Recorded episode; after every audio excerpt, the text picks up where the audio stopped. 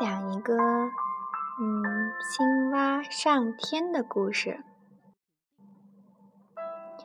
有一只青蛙，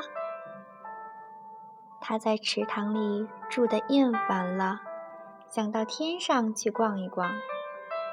于是请求总来池塘做客的大雁，把它带到天上去。大雁禁不住青蛙一次次的恳求，终于答应了。青蛙伏在大雁身上，在蓝天上漫游，穿过了一片片白云。咦，天空中还有波浪呀！青蛙看到云层，惊奇地叫了起来。大雁说：“这是云。”天上哪来的波浪呀？云，对，我知道，你们叫它云，可我们叫它浪，反正都一样。青蛙坚持自己的见解，大雁没有理它。到了晚上，月亮升上了天空。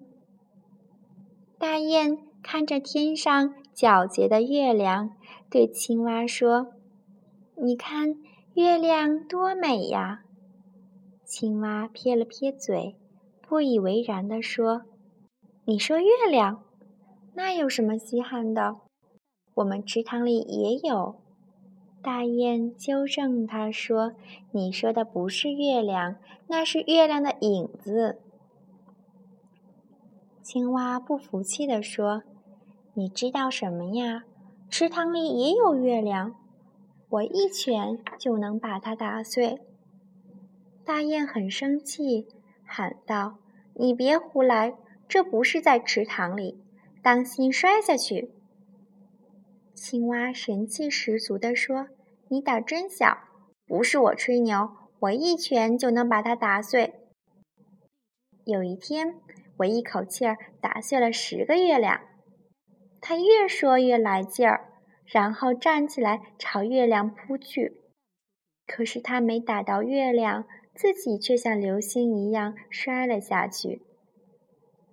大雁叹了口气，飞走了。这个故事告诉我们什么呢？